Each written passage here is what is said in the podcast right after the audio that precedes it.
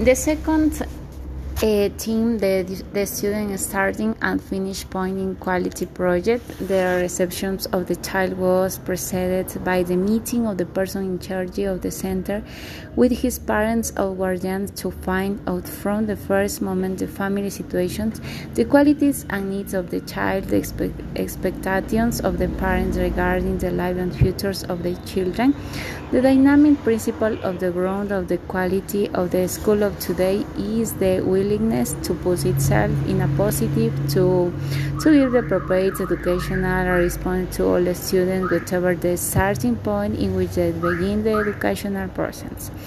The point of reference is therefore their personal situations and the reality in which they live.